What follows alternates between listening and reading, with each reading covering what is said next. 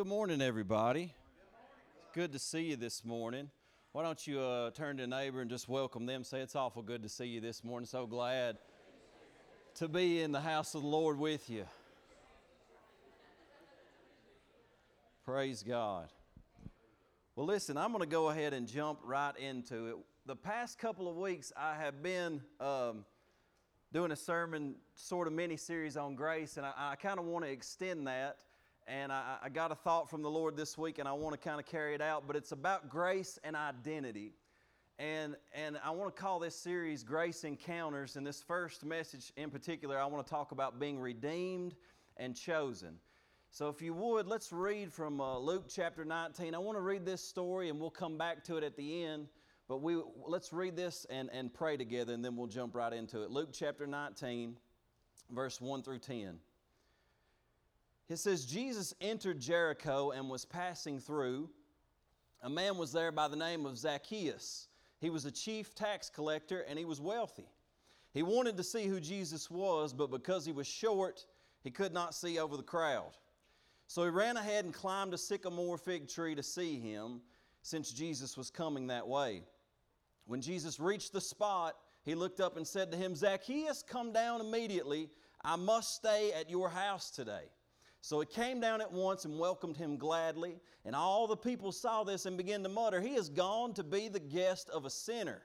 But Zacchaeus stood up and said to the Lord, Look, Lord, here and now I give half of my possessions to the poor, and if I've cheated anybody out of anything, I will pay back four times the amount.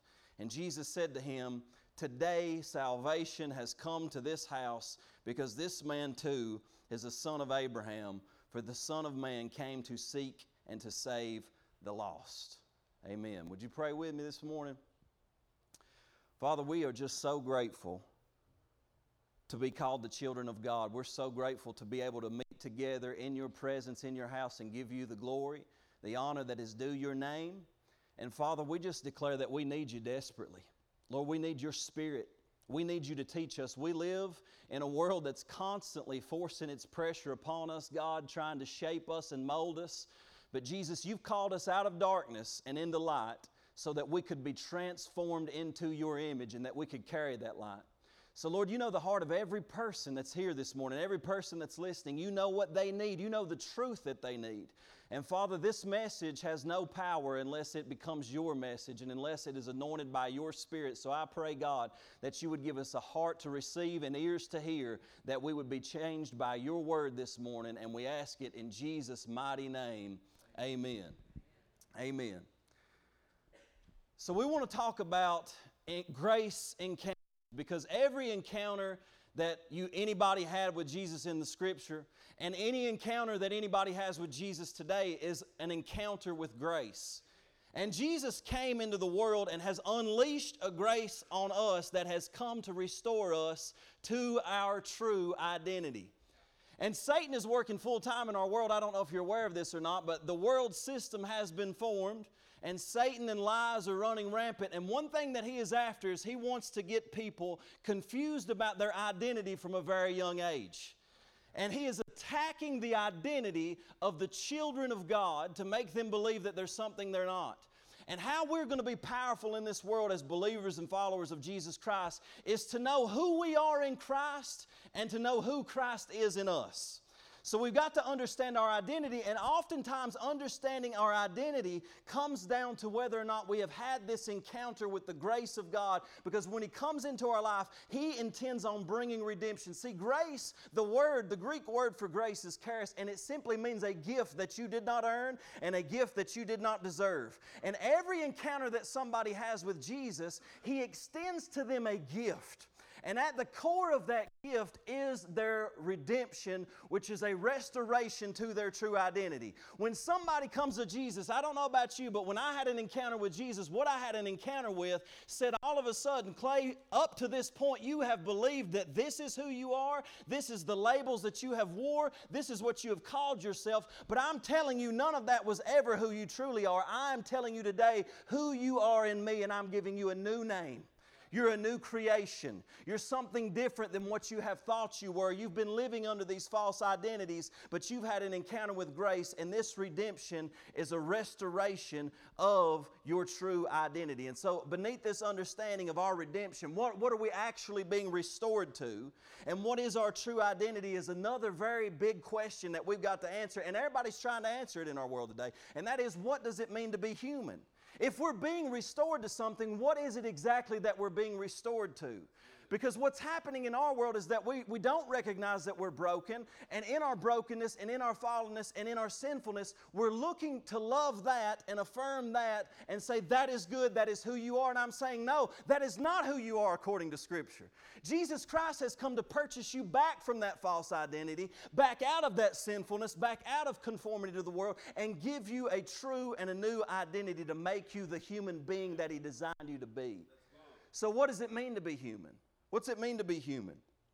I'm guessing you've had a moment where, have you ever just like been to the beach and you're seeing the waves crashing on your feet? You look up at the sky. I read something, I read something just not, not long ago that talks about how there's billions of stars just within our galaxy. And then beyond our galaxy are billions more galaxies would be. And you just think about the wonder of God. Just, just how uh, uh, immense God Himself is. That, that there's an ocean crashing on you. You see the stars in the heaven, you're thinking, man, what, what in the world am I in this, in this entire thing?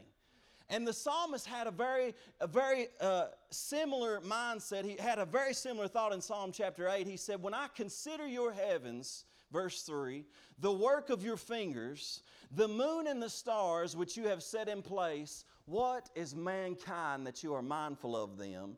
Human beings that you care for them.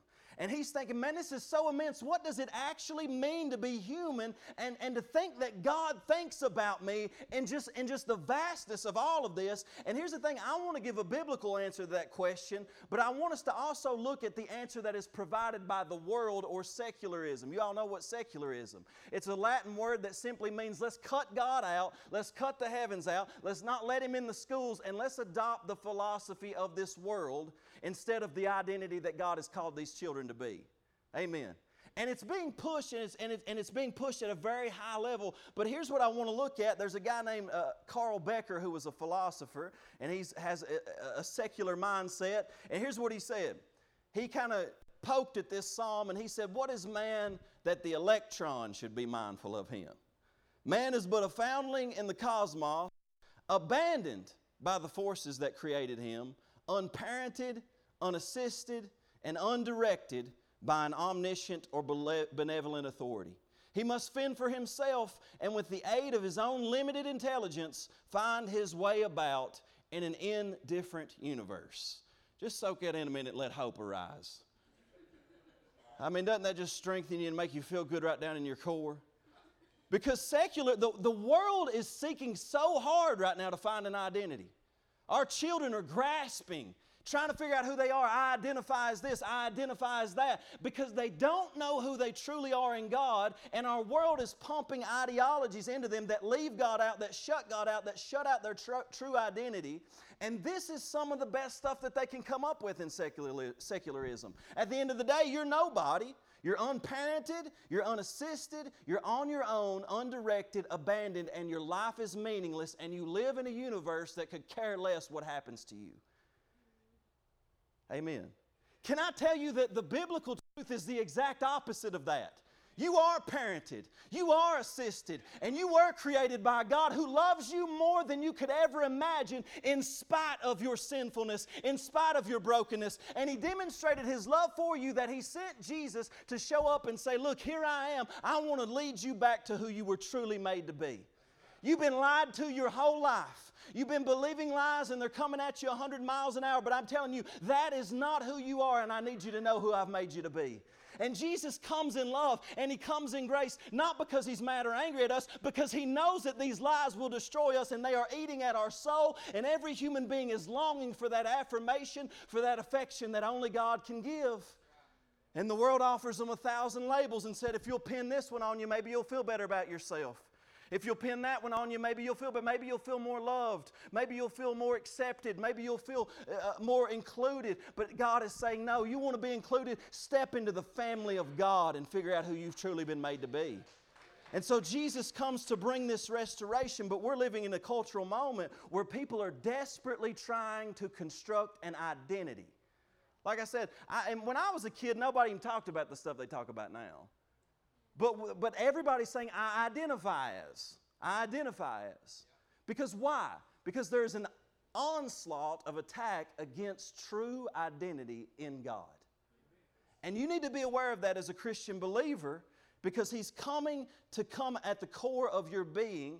And the soul cries out and goes in a search of an alternative identity that because they're craving this love and affirmation. And this the world is offering us a story just like this philosopher says so that you can try to figure out who you are. But see there's a better narrative than what the world is telling us and it is the fact that God loved you so much that he sent Jesus to purchase your redemption to restore in you the image of God to show you who you are truly called to be. And see we are redeemed by the blood of Jesus Christ we are redeemed by the blood of Jesus Christ. And in the ancient world, whenever somebody was enslaved, somebody could come in and liberate them by purchasing them out and redeeming them and setting them free. And it was called redemption. And I love that picture. I read this story this week, and I actually, I think I shared it with Caitlin on Wednesday. But I read this story this week, and it was about Abraham Lincoln. I like Abraham Lincoln. But they, it may be urban legend. I looked in different places to see if it was solidified fact, and I couldn't for sure, but I saw the story in a couple different places. But here's what it was. A few, maybe 20 years before Abraham Lincoln became president, he was an attorney and he was traveling around in different places. And I think he was in, in Illinois and he went uh, uh, to a slave auction. And at that particular slave auction, they, he, he, walks in and they're selling off all these slaves and they're bringing them up on the block and selling them one by one. And then all of a sudden, something changes because they had been selling men who were workers, and all of a sudden, something changes and they bring women out, young women, out onto the platform. And the men start hollering and going nuts because he realizes at this point that they're probably going to sell these young women as sex slaves. And he's so disgusted and horrified at what's taking place in front of him, and it was just normal for that time of day. He's so disgusted and horrified that anger and rage rises up in him from the back of the room, and he hollers out in rage to the degree that it shuts up hundreds of men in a moment of time. And they turn back after they had been bidding on this beautiful woman, and he cries out a price that nobody would even dare touch, and it silences the entire room. And they're all thinking to themselves, man, if this dude is willing to pay that price for this girl, what does he want to do with her?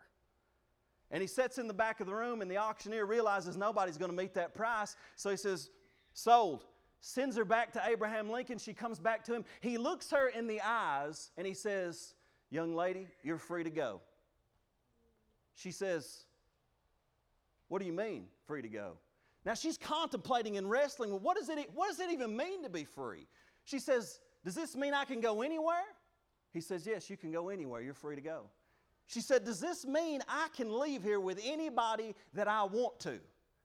And he says, Yeah, you can go with anybody you want to. I've paid for your redemption. You're free. And she thought about it a little bit longer. And she says, Well, if I'm really free to go anywhere and with anyone, then, sir, I believe I'll go with you. I want you to think about that because, see, at the core of who we are, if any of us have met Jesus, I want to believe that at the core of who we are, it's because of this encounter with grace like that, that we saw Jesus and we saw the price that He was willing to pay. And we had an encounter with the grace of Jesus where we said, you know what? If you really think I'm that valuable, and if you really think I'm worth that much, but yet you're still willing to let me choose and go free, then you know what? I believe I will follow you. I, if you're going to set me free to do whatever I want and say I've purchased your redemption, and not only did I do it, I didn't purchase it with money, I purchased it with my own blood. I laid down my life for you so that you could have life, and I'm giving you freedom, then we see that in our hearts and we say, you know what, sir, I will follow you. And she had that recognition in her heart because when we're redeemed and bought back, Jesus isn't forcing us to do anything, but He wants us to have such a revelation of His love that we say, Man, I'm following you. And I remember that moment. I don't know about you, but I remember that moment when He bought me back, when all of my false identities, when everything I thought I was, when all the labels I'd put on myself, when all of the sins that I thought this is just who I am were broken, and He said, That's not who you are. That's not who I've called you to be. And he, I remember that love. I remember that moment. I said, There's nothing better than this. I'm following this man. And see, this is something because redemption in Christ Jesus isn't adding value to something worthless, but restoring value to something priceless.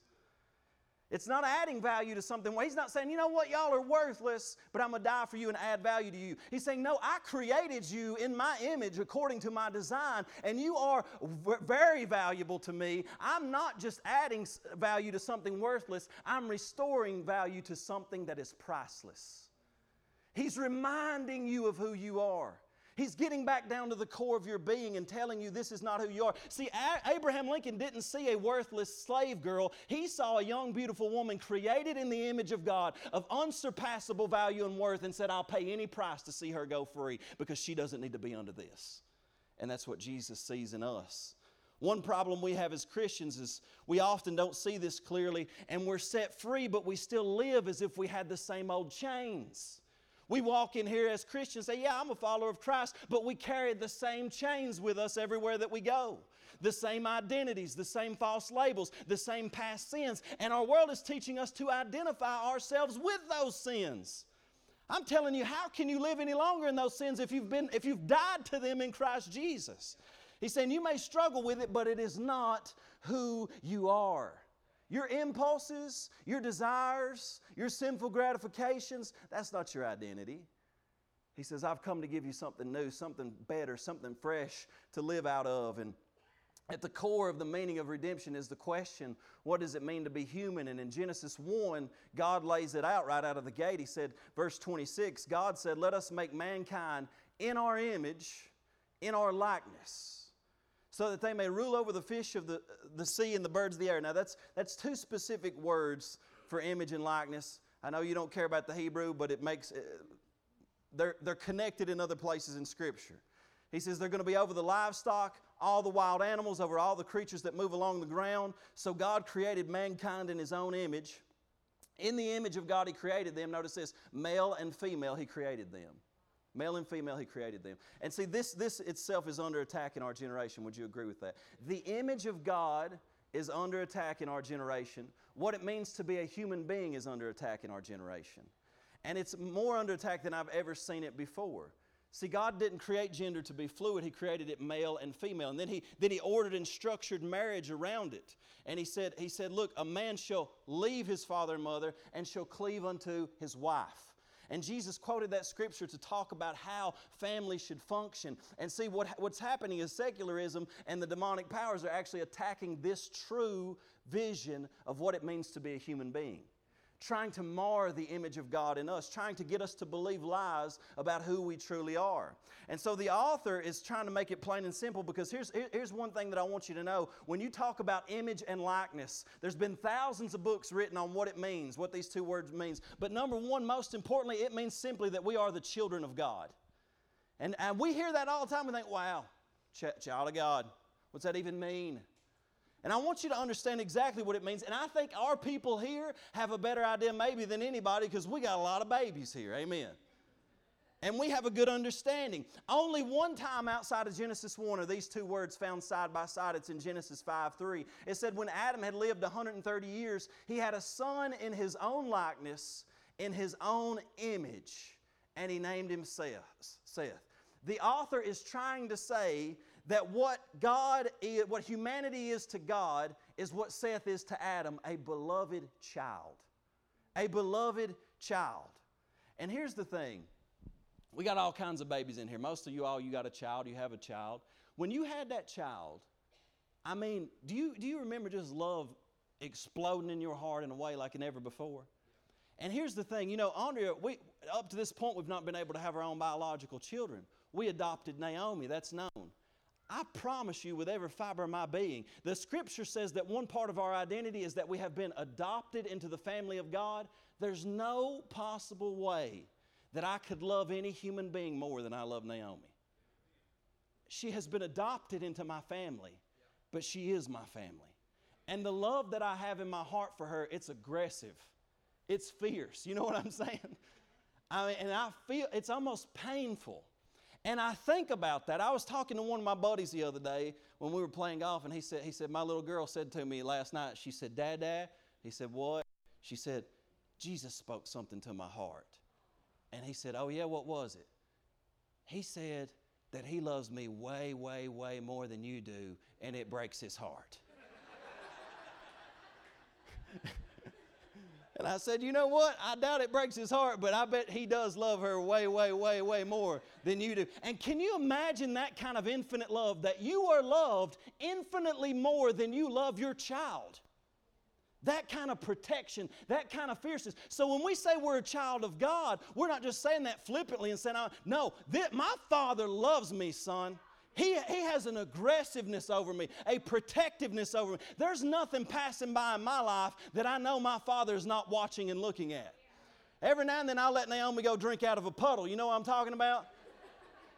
And I know I can't let it go too far but I'm going to let her experience some things, you know? And sometimes the Father will let me go out and drink out of a puddle that I shouldn't necessarily be drinking out of, but He'll use it to teach me something.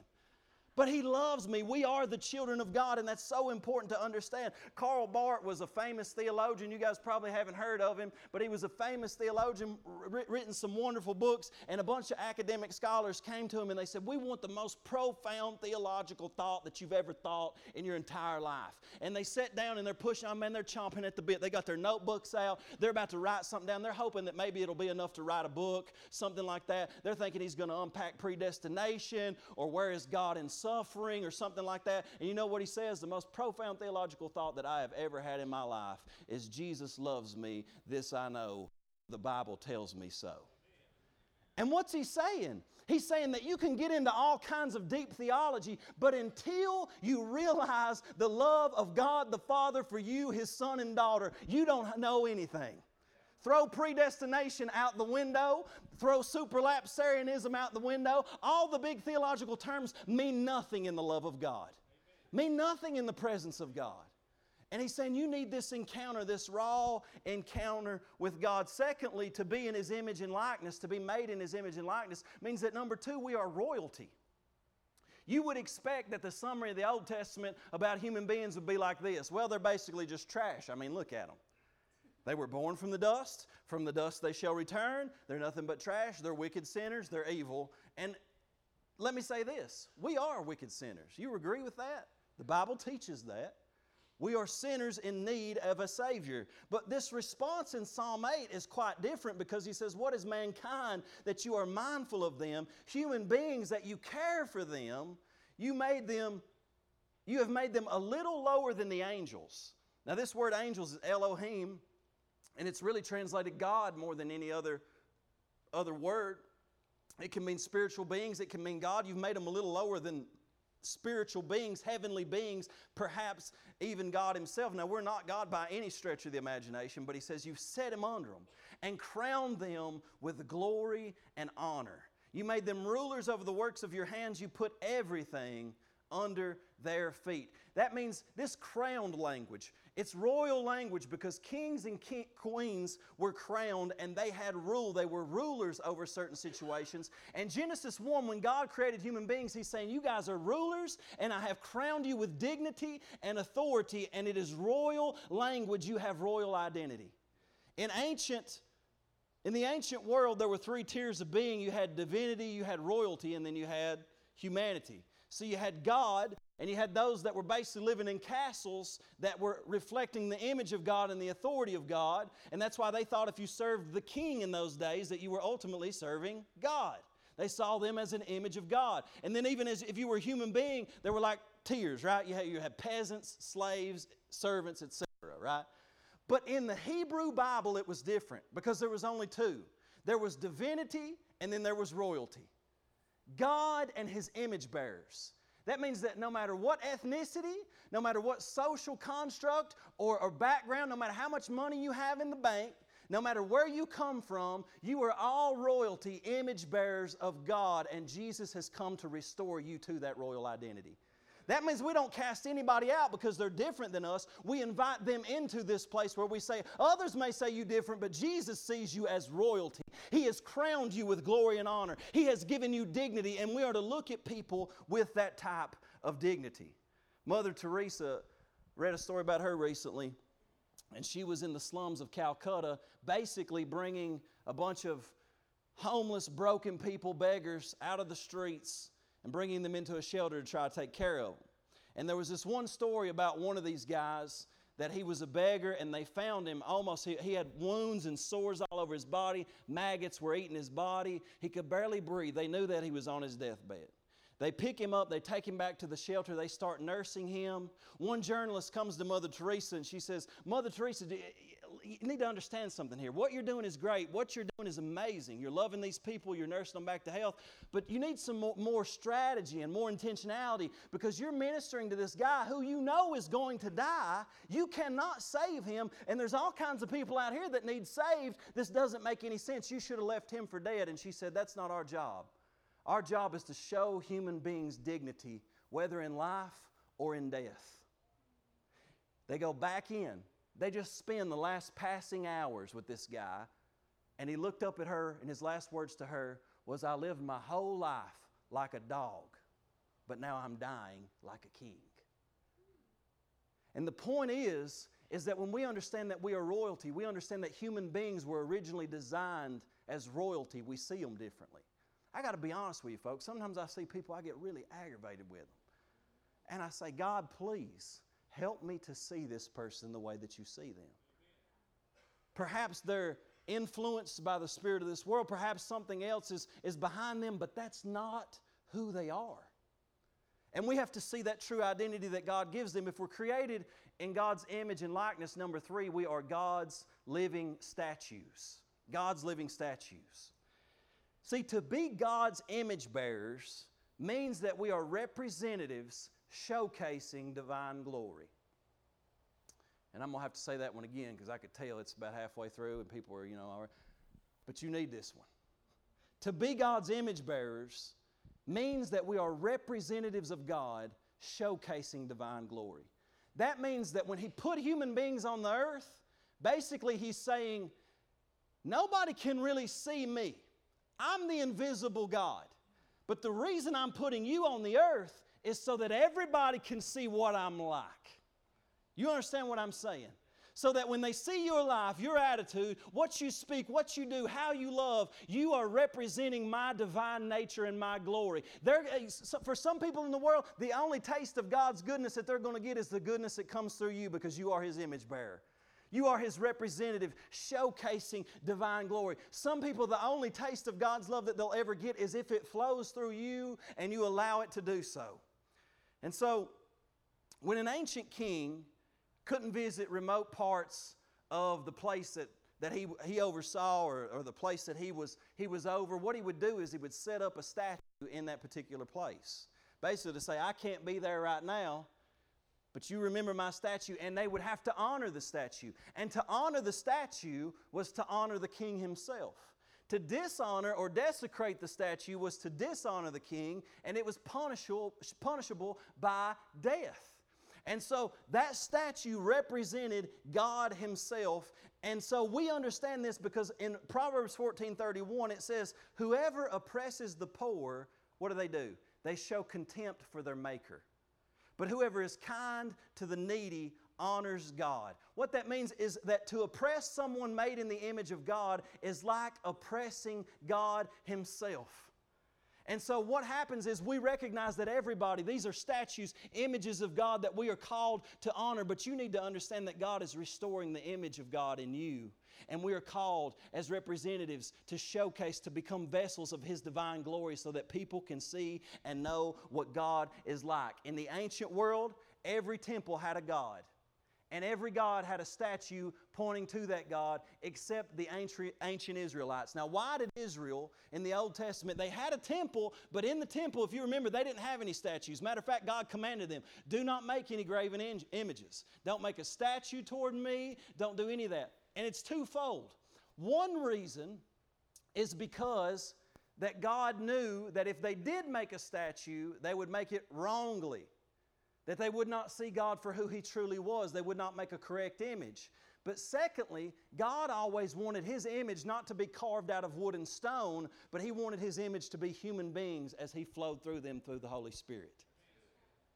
And so He said, Now, in my temple, we don't have images. We have priests walking around, showcasing the divine glory, tending the fire of God's light and truth and His Word, taking care of the manna, the bread of heaven, the Word of God, protecting it, offering up incense, which is this representation of communication between man, of, man and God, and then the Ark of the Covenant, which reveals the merciful nature of God, where He sheds His blood for sinful man and covers over their sins so that they can be forgiven and have eternal life. He says, It's in the human beings that I want my image to be seen. Now, here's the problem with that is that in image, in, human beings, how many of you look at some human beings you say, I don't look nothing like God? How many of them you know you go to church? Like, this is one of the biggest things on the church why people don't like churches. They're like, well, I know them people that go to church, and they ain't nothing like God. And then it, and it puts a mark on the church, and people stay out of church because of that. And I need you to understand, folks, that I'm a flawed image of God. If you want to see God, you're only going to find maybe a glimpse on a good day in me. You know what I'm saying? Like when I preach, by the grace of God, hopefully some, a little, little bit of Jesus leaks out over in a corner somewhere and hits somebody in the face. But, but odds are you're not going to see it because I'm broken. I'm in a process where God is working by His grace with my weaknesses. We all are. He's restoring that image in me because I now have a relationship with Jesus. But here's what God knew He said, Satan has come and he has marred and broken that image on the inside of you. When we look at human beings, what you see is a broken image of God, a marred image of God, not the full representation. And get, and get this in our sin, Satan knows that we are programmable, we are impressionable. And he uses this world system, the lust of the flesh, the lust of the eyes, the pride of life, to throw all kinds of advertisement at us to conform us into an image until we accept a false identity about who we are. And then God says, You have accepted all sorts of false identities. That is not who you are. You are not your sin. You're not your worst day. You're not the shame that you carry. You're not the pain that you carry. You're not those false identities and those labels that have been pinned on you. You are this. And God says, Guess what? You'd have got it wrong, so I'm going to send you my image. He sends Jesus, and Colossians 2.15 says, He is the in- image of the invisible God. The Son is the image of the invisible God, the firstborn over all creation. He says, You want to see the real image of God? Look to Jesus because he's the one that is the full representation of what humanity was supposed to look like according to original design. And guess what? He has come, and on the cross, that perfect image of God was broken and marred and torn apart. Why? So that your image of God and you could be put back together. So that now you could become restored and go back to your true identity and be fully redeemed. And let me tell you something when we enter into a relationship with Jesus, what He's doing is He's renewing the image of God in us. He's taking us back to Eden, if you will. He's warning. And this is why He says you got to put off the old man and you got to put on the new. The Lord knows that some of you struggle. He knows that some young folks struggle with their sexual identity. He knows that.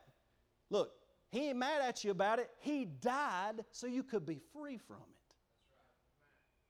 And as a church, there's going to be continued pressure on Christians to simply bow down to that, and they're going to convince you that the loving thing to do is affirm whatever anybody says they are. And I'm going to tell you right now, Jesus says that the loving thing to do is to tell them who they are in Christ. Tell them who they are in Christ. Well, Jesus embraces anybody, He accepts anybody. You know, people say, well, Jesus loves you just the way you are. No, He loves you in spite of the way you are. Because He wants to change you from the way you are, because He wants to take you back. Jesus didn't love me just when I was in sin doing all kinds of crazy things. In, he didn't love my sin. He loved me, the true me, the real me that pushed past all those layers that I had put on. He's saying you got to take that off. That's not who you are. And you got to come back into the truth of who you are. So, what does it mean to be human? We're children of God. We're royalty on earth. We're His living, breathing statues showcasing His divine glory in the world. And we've said that redemption isn't adding value to something worthless, but restoring value to something priceless. So we come back to Zacchaeus. And Jesus is walking around town, and Zacchaeus is up in a tree. And Jesus sees Zacchaeus. Everybody else sees Zacchaeus as a jerk, an outcast, a tax collector, somebody that has betrayed his own people, and Jesus calls him by name. What I love about this story is that it actually gives some labels for us, doesn't it? It labels Zacchaeus. It says, one, he's short, right? So he's probably got some kind of real self image problem. He's identified with his shortness all of his life because when he was growing up, kids made fun of him for being short. And out of that, he starts to function out of a false identity, so he has to project himself as strong. He has to project himself as having authority over people. So, what does he do? He said, You know what? I'm going to get a job where I can have authority over people. I'm going to become a chief tax collector. And that way, as short as I am, when you make fun of me, I'll take your money. Amen. Do you know that we do this type of thing? That based on our own self image, what our identity is, what we feel like, what people have put on us, we start to project what we want people to see. And he starts to sense this, this, this being not, not fulfilled in, in his self image, and so he becomes a tax collector. He's known as wealthy because guess what? So many people, when they are unfulfilled, they try to seek fulfillment in amassing more wealth, getting more money, getting more stuff. This man was wealthy, he had a nice house. Tax collectors in that day would have worked for the Roman government, and even though he was a Jewish person, he worked for the Roman government. He was oppressing his very own people. People hated this man. And so Jesus walks by, he's totally aware of the false identity that Zacchaeus is wearing. And he doesn't say, Hey, you've been oppressing these people. You've been hating on us and basically taking money from us and stealing from us. No, he gives him the dignity of calling him by his name. Why? Because he's trying to remind Zacchaeus not of all the stuff he's put on, but who he truly is on the inside. And he says, Zacchaeus, come down. Everybody else is calling you by a curse word, but I'm going to call you by your name. Every else is detested by you and disgusted by you, but I know who you truly are on the inside. And he has this encounter with grace, and he comes down, and Jesus restores his identity. It says in 19, verse 8 of Luke Zacchaeus stood up and said to the Lord, Look, Lord, here and now I give half of my possessions to the poor. And if I've cheated anybody out of anything, I will pay back four times the amount. See, his identity was wrapped up in power, in wealth, and the things he owned, and he knew it. But with that encounter with grace in Jesus, he said, I know that I've been wrapped up in my riches, my possessions, my wealth. I'm telling you right now, if I've stolen from anybody, I'll give back four times. If I've cheated anybody out of it, I'm going to give back for it. No longer am I going to find my identity in the things I own and the money I have. His identity has changed. And Jesus said to him, Today salvation has come to this house because this man too, now he gives him an identity statement, is a son of Abraham. That means he's a child of God. For the Son of Man, what did he do? He came to seek and to save the lost. Do you know what's been lost? Your true identity who you really are. I'm a pastor, and still, by the grace of God, I'm going back to God's Word day after day. Why? To let it wash over me and remind me of who I am. Because sometimes I forget. Sometimes the flesh overtakes my life. Sometimes I hear voices from the world trying to push me and mold me into thinking other ways. But I go back to God's Word, and Jesus reminds me of who I am in Christ and what my true identity is. And see, what God, what has God truly done for us in Christ? What does it mean to be His chosen, treasured possession? You care if I read a few more verses here as we're finishing up?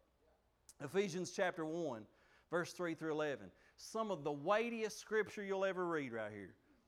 Praise be to God and Father of our Lord Jesus Christ, who has blessed us in the heavenly realms with every spiritual blessing in Christ. Did y'all know you had every spiritual blessing this morning?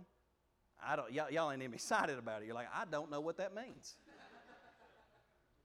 For he chose us in him before the creation of the world to be holy and blameless in His sight.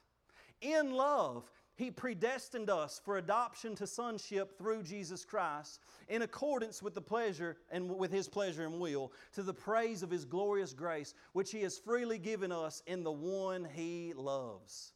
In Him, notice that over and over again, in Him We have redemption through His blood, the forgiveness of sins, in accordance with the riches of God's grace that He lavished on us. With all wisdom and understanding, He made known to us the mystery of His will according to His good pleasure, which He purposed in Christ to be put into effect when the times reach their fulfillment, to bring unity to all things in heaven and on earth under Christ. In Him we were also chosen having been predestined according to the plan of Him who works out everything in conformity with the purposes of His will.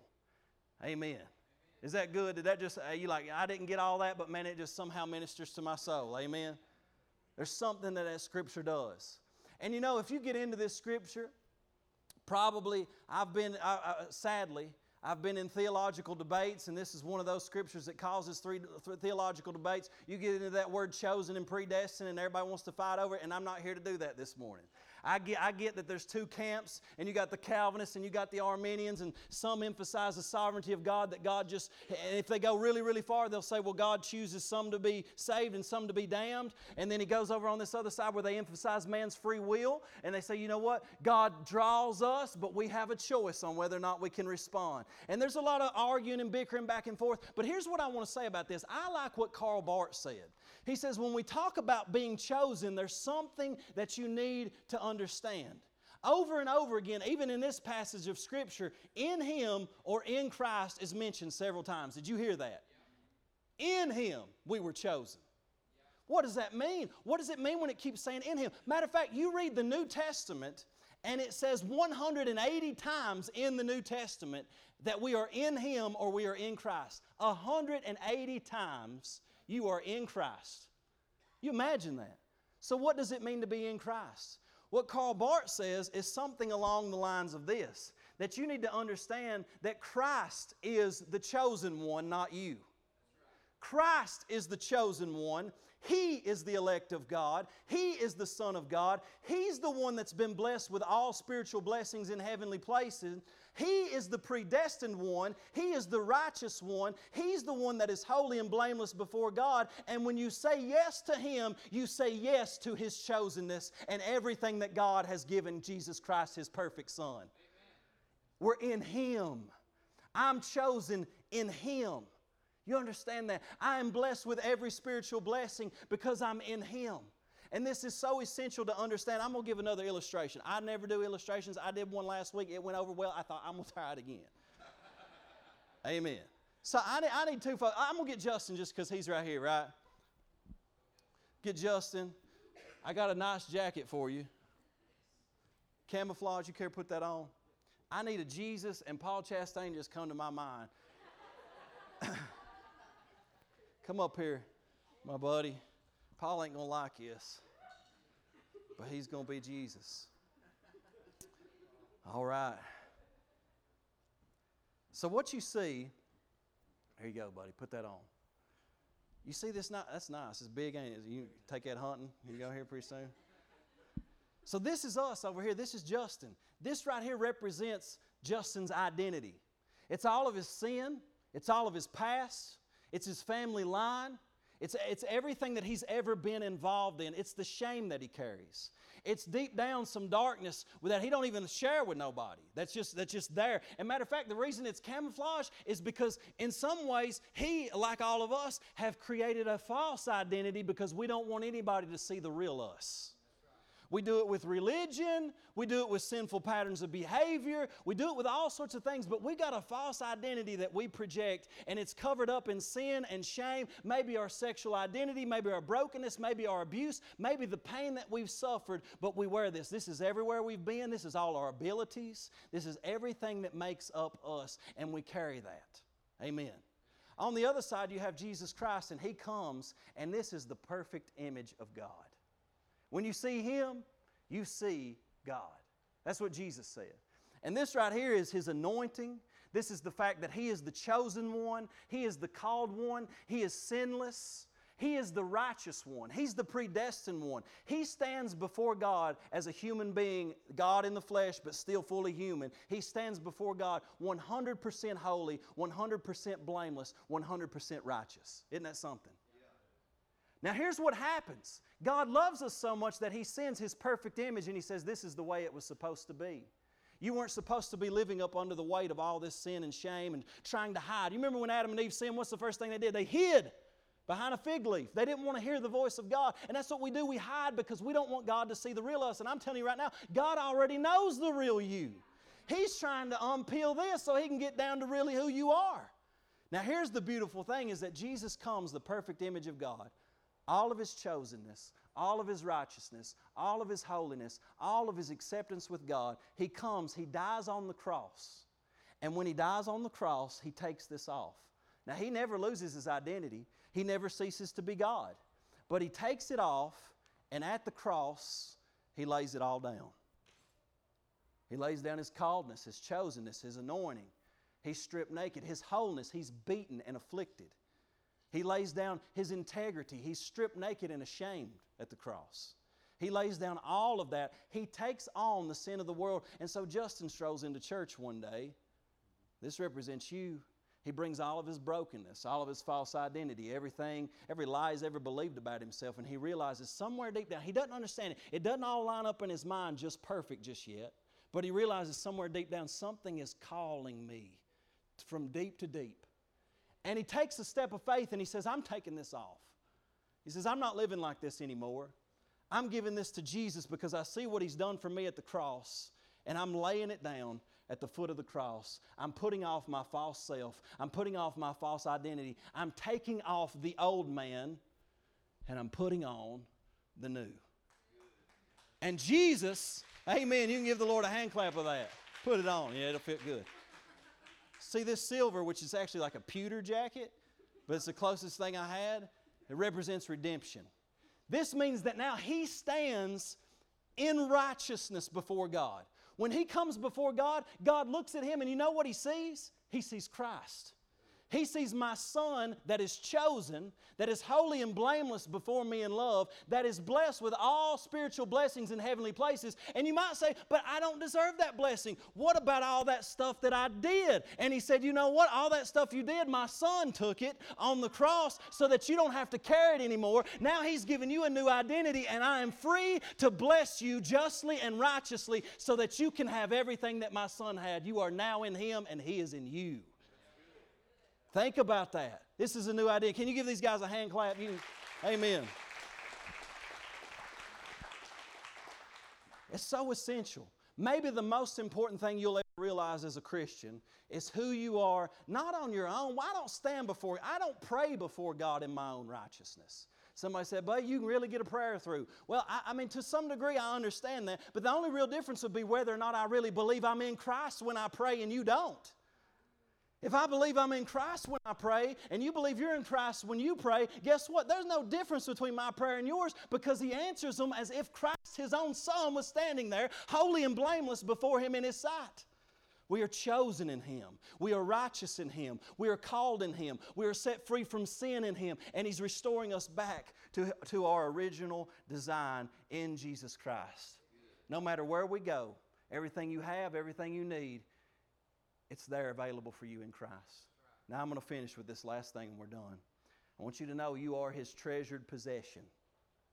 He demonstrated that when He came and laid down everything that He was at the cross. He said, This is how much I love you. And number one, I want you to understand your existence is a sign of your chosenness. Your very existence is a sign of your chosenness. Have you ever thought, have you ever thought about that? That you are a living human being that is unique, and there's only about six, seven, eight billion of us in the world right now, and you are unique and you get to breathe air. And if you're like Justin, you got a killer mustache. And that's unique. But he, he is unique. You know, we're all unique.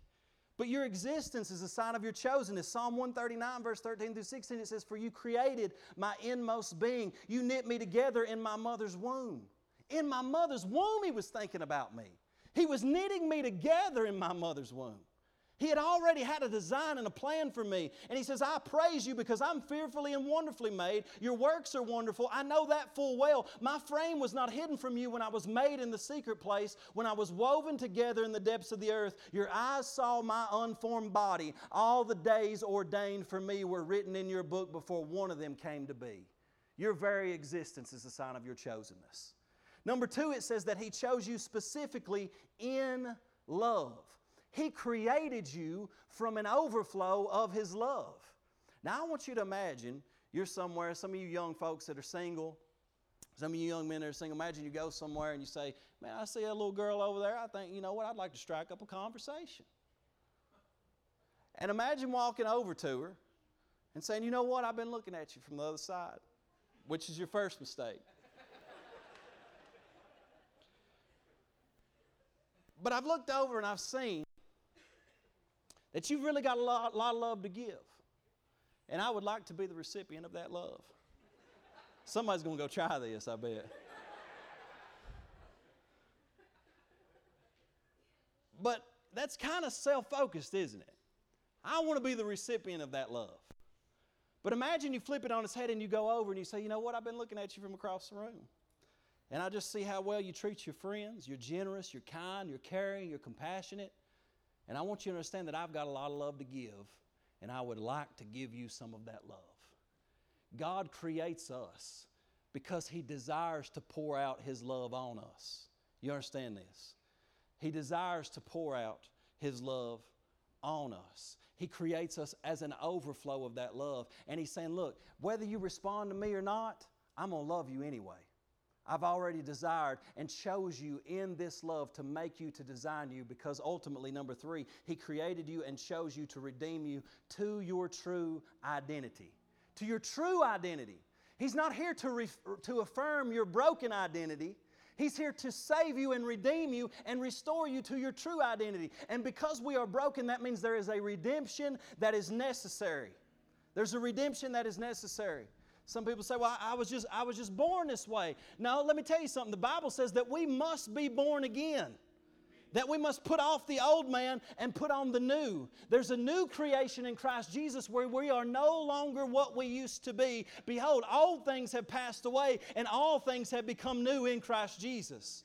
And the Holy Spirit will make that you abundantly aware of that reality, but you must respond to it. I'm not saying that it's easy. You remember when they came out of the land of Egypt, they knew that there was freedom. They knew that there was a land flowing with milk and honey just 11 days away, but they could not get a hold of their new identity because they'd been in bondage so long, enslaved so long, that they believed that they were still chained up.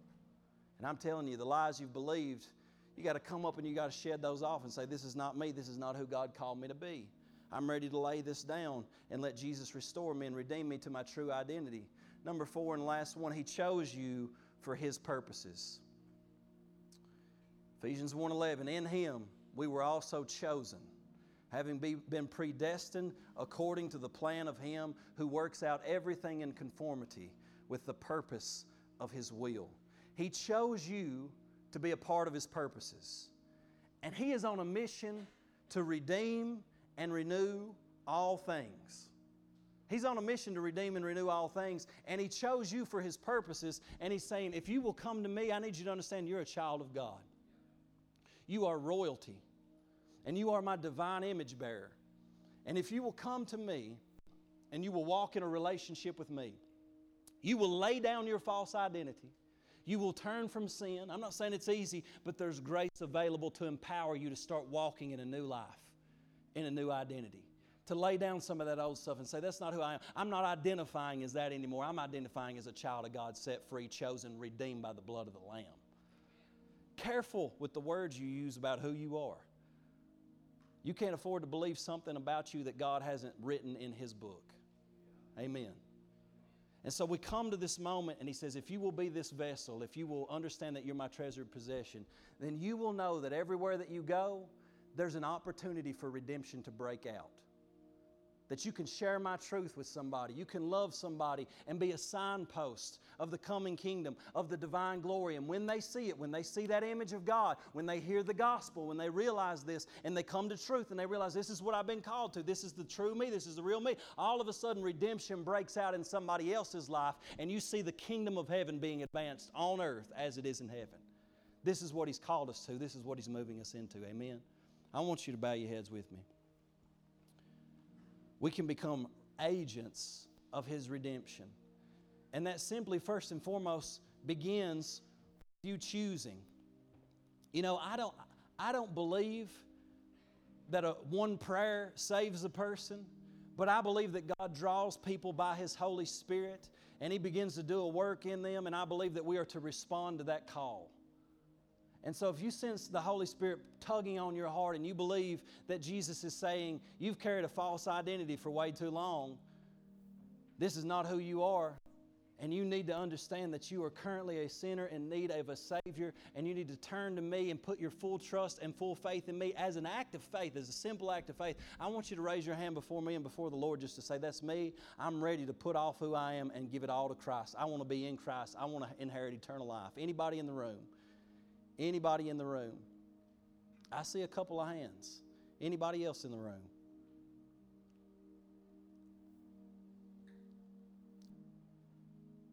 Now, I want to pray for you, but for the rest of us as well, I want to pray because this is not just people who need salvation, but people who need to be reminded on a daily basis of who they are. And so, Father, we come to you. I want you to pray with me. Father, we come to you right now.